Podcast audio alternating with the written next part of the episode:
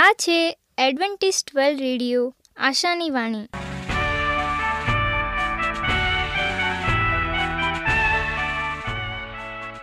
હું ગામિત સ્નેહા, અમારા આજના પ્રસારમાં તમારો હાર્દિક સ્વાગત કરું છું.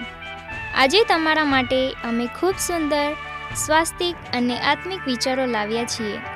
પણ તે પહેલાં સાંભળો દેવની સ્તુતિ માટે આ ગીત.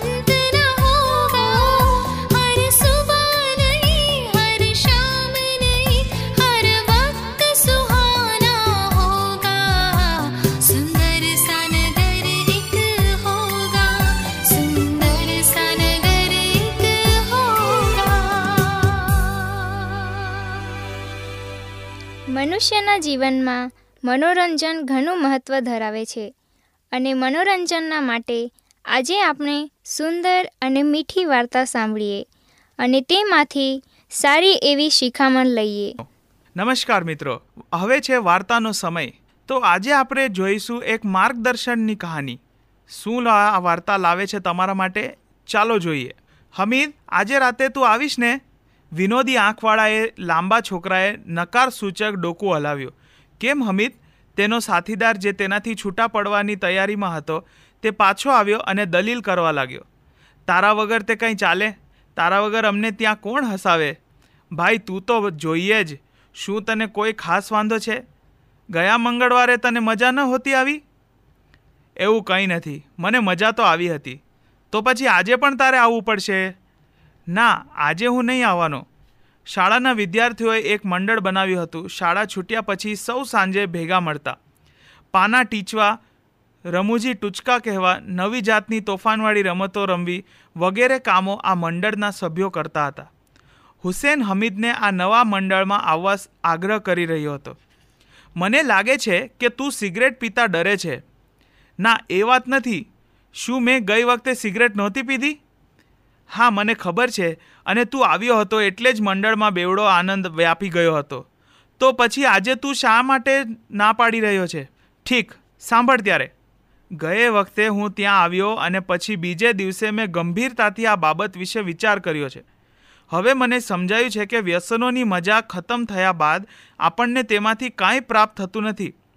બીજે દિવસે મારું માથું દુખતું હતું અને બે દિવસ સુધી હું બરાબર અભ્યાસ ન કરી શક્યો. આપણી ક્રિકેટની ટીમમાંથી બાકાત રહેતા હું માંડ માંડ બચ્યો છું. કારણ કે રમતા રમતા દડા ઘણીવાર મારા હાથમાંથી છટકી જતા હતા. આ પહેલાં તે કોઈ દિવસ સિગરેટ પીધી નથી. તેથી આમ થયું. થોડો વખત સિગરેટ પીવાથી તારું માથું નહીં દુખે. બધું સાંભળતો ખરો. મેં આ બાબતને બરાબર ચકાસી જોઈ છે. એક તરફ એક આનંદદાયક સાંજ મશ્કરા છોકરાઓ સાથે વિતાવવાની હતી. બીજી બાજુ મારા માથાનો દુખાવો અને અર્થ વગરની ભાવના હતી. માથાનો દુખાવો તો જાણે થોડા વખતમાં ઉતરી જાય, પણ તેનાથી જે ઘેર, ગેરલાભ થાય છે, તેનો આપણે વિચાર કરવો જોઈએ. મેં આપણી શાળાના વિદ્યાર્થીઓ વિશે વિચાર કર્યો હતો. તેમને મેં બે વિભાગોમાં વહેંચી નાખ્યા. એક વિભાગમાં હોશિયાર વિદ્યાર્થીઓ અને બીજા વિભાગમાં નબળા અને સામાન્ય વિદ્યાર્થીઓ હતા. હુસેન, મને તો હોશિયાર વિદ્યાર્થીઓમાં કોઈ સિગરેટ પીવાવાળો ન જણાયો. આપણી ફૂટબોલ ટીમમાં પણ ફક્ત એક જ છોકરો સિગરેટ પીએ છે. ક્રિકેટ ટીમમાં જે બે છોકરાઓ સિગરેટ પીએ છે, તેઓ કંઈ એટલા બધા સારા નથી. તેઓ ગમે ત્યારે ટીમમાંથી ફેંકાઈ જાય એવા છે. બીજી કોઈ પણ રમતોના ખેલાડીઓ પર મેં નજર દોડાવી, પણ જેઓ સિગરેટ પીએ છે, તેઓ ક્યાંય પણ આગળ નથી વધી શકતા. મારે આ મોટી શાળામાં એક મામૂલી વિદ્યાર્થી બની નથી રહેવું. ઓછામાં ઓછી કોઈ પણ એક વાતમાં તો મારે પારંગત થઈને રહેવું છે. અને ભાઈ સાંભળ, હું એવા ઘણા માણસોને ઓળખું છું કે જેઓ તમાકુની ટેવ છોડી દેવા માંગે છે. પણ છોડી શકતા નથી. મારા યુસુફ કાકા તેમાંના એક છે. તને તો ખબર છે કે તેઓ કેટલા આનંદી છે. તેમણે એક વખત સિગરેટ છોડવાનું નક્કી કર્યું. ત્રણ અઠવાડિયા સુધી તેમણે સંયમ જાળવ્યો. પણ તે સમય દરમિયાન ન તેઓ તેઓ ખાઈ શક્યા, સૂઈ શક્યા કે કંઈ કામ કરી શક્યા. અંતે તેમણે તમાકુ પીવાની શરૂઆત કરી. તેઓ હંમેશા મને આ ટેવનો ભોગ ન બનાવવાનું કહે છે. સાચું પૂછે તો મને પણ કોઈ ચીજ આ રીતે મારા પર કબજો જમાવે તે ન ગમે. આ ટેવને લીધે કાકા ઘણીવાર પોતાને ઉતરતી પાયરીના માને છે. તેમણે મને મારા દ્રઢ નિશ્ચય દાદાની વાત કરી છે. તેમની વાત આ પ્રમાણે હતી. મારા દાદા લશ્કરમાં ભરતી થયા પછી સિગરેટ પીતા થયા હતા. ઘેર આવ્યા પછી તેમણે બે વર્ષ સુધી સિગરેટ પીધી. એક દિવસ તેમણે જાહેર કર્યું કે હવે તે સિગરેટ નથી પીવાના. તેમની એ વાતથી ઘરના સૌ હસી પડ્યા અને બોલ્યા, હા, તમે શહેરના બજારમાં નહીં જાઓ, ત્યાં સુધી નહીં પીવો તે બરાબર છે. આજે એંસી વર્ષના થયા છે, પણ તે દિવસ પછી તે આજ સુધી તેમણે ફરી સિગરેટ નથી પીધી. મને મારા દાદા જેવી ઈશ્વર શક્તિ ધરાવવી ગમે છે. મેં ઘણા માણસોને પૂછ્યું, ધારો કે હું એકવીસ વર્ષ પછી તમાકુ પીવાનું ચાલુ કરું, તો તે બરાબર કહેવાય કે નહીં? અને દરેક જણે મને તેમ કરવા ના પાડી છે. જે કોઈ તમાકુ પીવે છે તે આ ટેવથી પસ્તાઈ રહ્યા છે. હવે તું વિચાર, શું તમાકુ પીવાથી એટલી મજા આવે જેના લીધે આપણે જાણતા ન હોઈએ તેટલું નુકસાન આપણને થાય? મને લાગે છે કે તેમાં એટલી મજા તો નથી જ આવતી. બસ મેં તો હવે સિગરેટ ન પીવાનું નક્કી કરી લીધું છે. હુસેન પાસે આ બધી વાતોનો જવાબ ન હતો. આ બધું સાંભળ્યા પછી તે વિચારમાં પડી ગયો હતો. તેને થયું કે હમીદના આ નિર્ણયથી મંડળ ઘણા બધા સભ્યો ગુમાવશે. કેમ કે હમીદ એવો છોકરો હતો જેને સૌ અનુસરતા હતા. ઘણા છોકરાઓમાં એવી પ્રતિભા હોય છે કે તેઓ બિલકુલ સહજ રીતે પોતાના સાથીઓના કામમાં, આનંદમાં અને નિર્ણયોમાં આગેવાની કરી શકે છે. આગેવાનીની આ પ્રથા નૈતિક રૂપે સારી છે કે ખરાબ તે આગેવાનના ચરિત્ર ઉપર આધાર રાખે છે.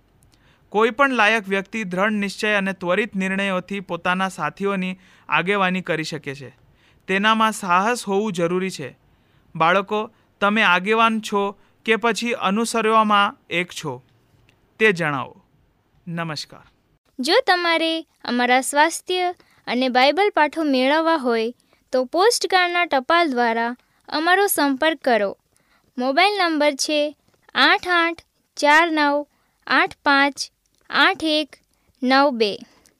અમારું સરનામું છે એડવેન્ટિસ્ટ વર્લ્ડ રેડિયો, આશાની વાણી, પોસ્ટ બોક્સ નંબર એક ચાર ચાર છ market yard Pune, Maharashtra, India. આજે આપણે દેવનું વચન પાસ્ટર રાજુભાઈ ગાવિત એમના થકી સાંભળીશું. સેવા કરો અને બચાવ પામો. હું રાજુ ગાવિત, આજનો ગુજરાતી ભાષામાં દેવનું પવિત્ર વચન તમારા સુધી પહોંચાડનાર અને આજનું વચન સાંભળનાર દરેક ભાઈ બહેનો નાના મોટા બાળકો, વડીલો, હું સર્વનો ઈસુ ખ્રિસ્તના નામમાં આવકાર કરું છું. આજે આપણે અહીંયા દેવનું વચન શીખનાર છે કે આપણે આ પૃથ્વી પર જીવન જીવતા આપણા જીવનમાં જે સમય તમને અને મને મળ્યા છે, આ સમય પરમેશ્વરના સેવા અને આપણો પોતાનું જીવન બચી જાય એના માટે આપણે કામ કરીએ. વહાલા મિત્રો, આપણે દરેક જણ પાપી છે અને આપણે દરેકે પાપ કર્યો છે. આપણા જીવનમાં આપણે એક પાપમય જીવનને આપણે પસંદ કરીને બેચ્યા છે.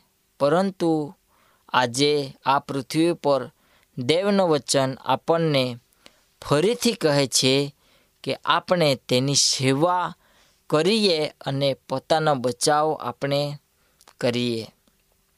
હવે આપણે યશયા બેતાલીસ અને એક વચન વાંચીએ. ત્યાં તે કહે છે કે, જુઓ, આ મારો સેવક છે અને હું એને નિભાવી રાખું છું. એ મારો પસંદ કરેલો છે. એના પર મારો જીવ સંતુષ્ટ છે અને તેનામાં મેં મારો આત્મો મૂક્યો છે. તે વિદેશીઓને પણ ધર્મ ભ્રષ્ટ કરે છે. વાલા મિત્રો, આપણે સગળા જણ પાપી છે. આપણે સગળાએ પાપ કર્યો છે. આપણો જીવન પાપમાં આપણે ગુજાર્યો છે.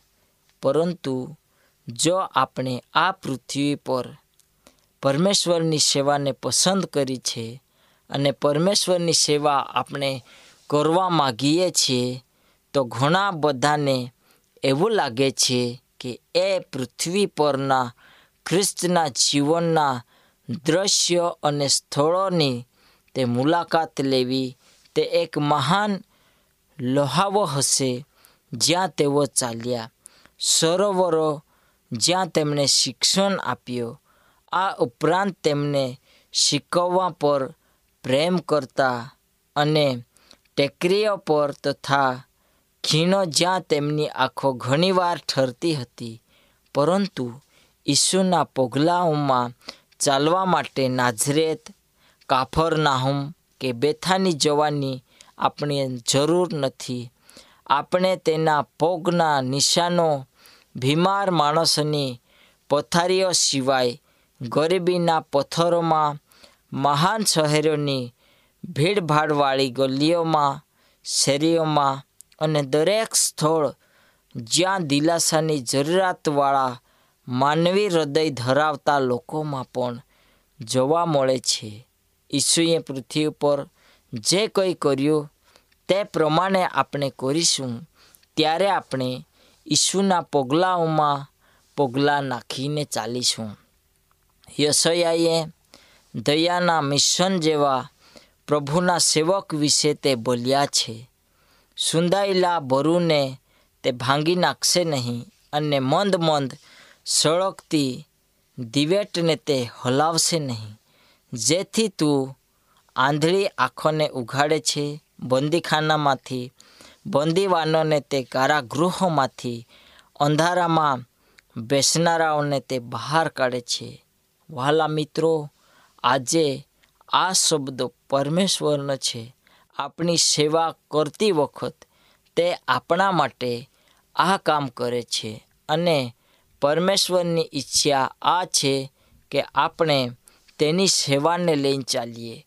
ઈસુ ખ્રિસ્ત જ્યાં ઉતર્યા હતા, જ્યાં તેનો જન્મ થયો હતો અને જ્યાં તે વિસ્તારમાં ગયો હતો નાસરેત કાફોરનાહોમ બેથાની આ વિસ્તારમાં આપણને જોવાની જરૂર નથી.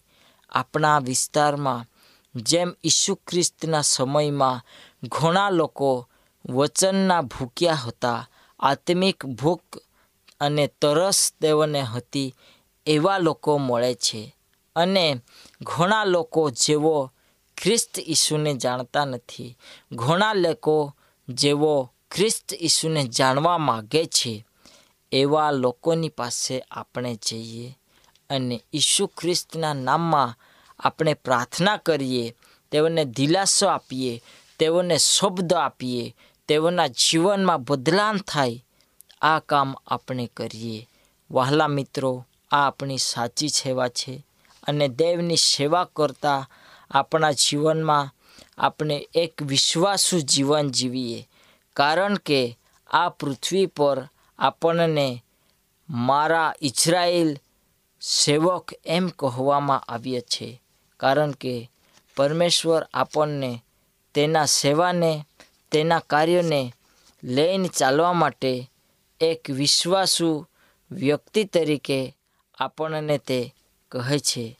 અને વહાલા મિત્રો, આપણે દરેક જણ આ પૃથ્વી પર પાપી અને ભૂંડાઈમાં જીવન જીવીએ છીએ, ત્યારે આપણે પરમેશ્વરની સેવા લઈને ચાલતા લોકોને એ શીખવાડીએ કે આપણે પાપી છીએ અને આપણો સ્વભાવ પાપી છે. આ પરમેશ્વરની આગળ લઈ જઈએ. આપણા જીવનમાં જે ખરાબ તત્વો છે, એને તજી દઈએ, એને છોડી દઈએ અને આપણે પરમેશ્વરને ઓળખીએ, પાપોની ક્ષમા મેળવીએ અને તેની સાથે આપણે ચાલીએ. આ ઇઝરાયેલ મારો સેવક, એવું ઈશ્વર આપણને બોલે છે. આપણી સેવા કઈ છે? આપણે કઈ રીતે સેવા કરીએ છીએ? આપણા જીવનને આપણે તપાસીને જોઈએ છે? આપણા જીવનમાં કયા પાપ છે? આપણો મન, આપણી દૃષ્ટિ આપણો હૃદય કોઈ યોજના બનાવે છે કે જે આપણને આ સેવકના કાર્યમાં ઉપયોગ થાય છે? સેવકના કાર્યને આગળ લઈ જાય છે. શું તે ઇઝરાયેલ યાકૂબ અને ઇસરાયેલીનો વંશજ ઇસરાયેલીની પ્રજા, મસીહા ખ્રિસ્ત ઈસુ તરીકે નવા કરારમાં ઓળખાતા ઈસુ ખ્રિસ્ત, જેને આપણે ઓળખીએ છીએ, તેની સેવા અને તેના કાર્યોને આપણા જીવન સાથે તમે સરકાવીને જુઓ. યશયા એકતાલીસ ત્રેપનમાં વણાયેલા ઈશ્વરના સેવકો માટે બે પ્રકારના સંદર્ભો આપવામાં આવ્યા છે, જેમાં એક સેવકને ઇઝરાયેલ કે યાકૂબ નામ આપવામાં આવ્યો છે, જેમ કે યશયા એકતાલીસ આઠ અને ચુમ્માલીસ એક બે અને એકવીસ કલમમાં તે કહે છે કે ઈશ્વર વર્તમાન કાળમાં ઇઝરાયેલ યાકૂબને સંબોધન કરે છે. તેના પરથી સ્પષ્ટ થાય છે કે યાકૂબ જેના વંશમાંથી ઉતરી આવેલી પ્રજા કે રાષ્ટ્રનું તે પ્રતિનિધિત્વ કરે છે. આ હકીકત દ્વારા પુષ્ટિ મળે છે કે ઈશ્વરના સેવક યાકૂબનો બચાવ ત્યારે જ શક્ય બને જ્યારે તે બાબેલમાંથી બહાર જાય છે. અન્ય કિસ્સાઓમાં જેમ કે યશયા બેતાલીસ એક, યશયા પચાસ દસ અને યશયા બાવન તેર અને યશયા ત્રેપન અગિયાર. અહીં ઈશ્વરના સેવકનું નામ નથી. જ્યારે તેનો પ્રથમ વખત ઉલ્લેખ કરવામાં આવ્યો, ત્યારે તેની ઓળખ તરત જ સ્પષ્ટ થતી નથી. તેમ છતાં, જેમ યશયા પ્રબોધક આપણને તેની પ્રોફાઇલ વિગતો પછીના ફોકરાઓમાં વિકસાવી, ત્યારે સ્પષ્ટ થાય છે કે તે એક વ્યક્તિ છે જે યાકૂબ ઇઝરાયેલની પ્રજા કુળોનો ઉદ્ધાર કરીને ઈશ્વરની પાસે પાછા લાવશે. વહાલા મિત્રો, આપણે પાપીઓને વતી તે પોતે બલિદાન આપીને મરણ પામે છે. તે સાચી સેવા હતી. હવે આપણને અહીંયા તે એક સેવકની પ્રજા નથી. તેથી સ્પષ્ટ થાય છે કે યશયા ઈશ્વરના બે સેવકો વિશે કહે છે, જેમાં એક સેવક કોર્પોરેસ્ટ પ્રજા અને બીજો સેવક એટલે એક વ્યક્તિ.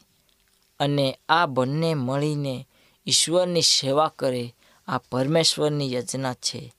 સેવક પ્રજાની ભૂમિકામાં શું બતાવે છે?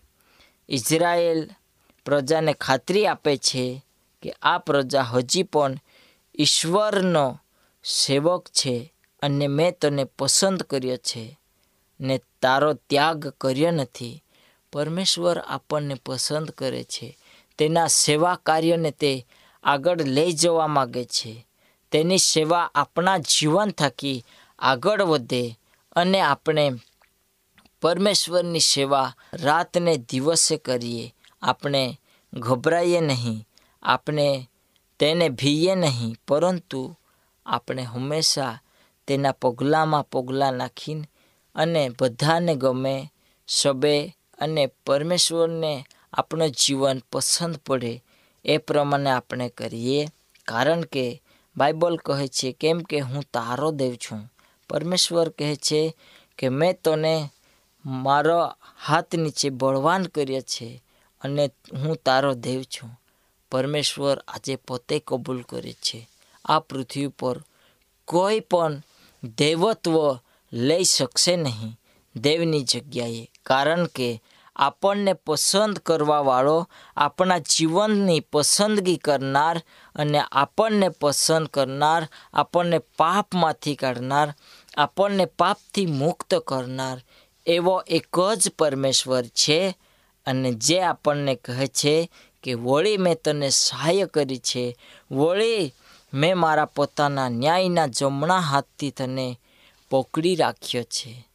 જે સમયે મનુષ્ય દુઃખમાં હોય, જે સમયે મનુષ્ય બીમારીમાં હોય, જે સમયે મનુષ્ય સંકટમાં હોય, ગુલામીમાં હોય, કોઈના હાથના નીચે દબાયેલો હોય અને એવા સમયે એને છુટકારાની જરૂર હોય છે. પરંતુ વહાલા મિત્રો, ત્યાં આપણે દુઃખ ભોગવીએ છીએ. ત્યાં આપણે શબ્દ સાંભળીએ છીએ, ત્યાં આપણા વિવાદો સર્જાય છે અને ઝઘડાઓ વધે છે.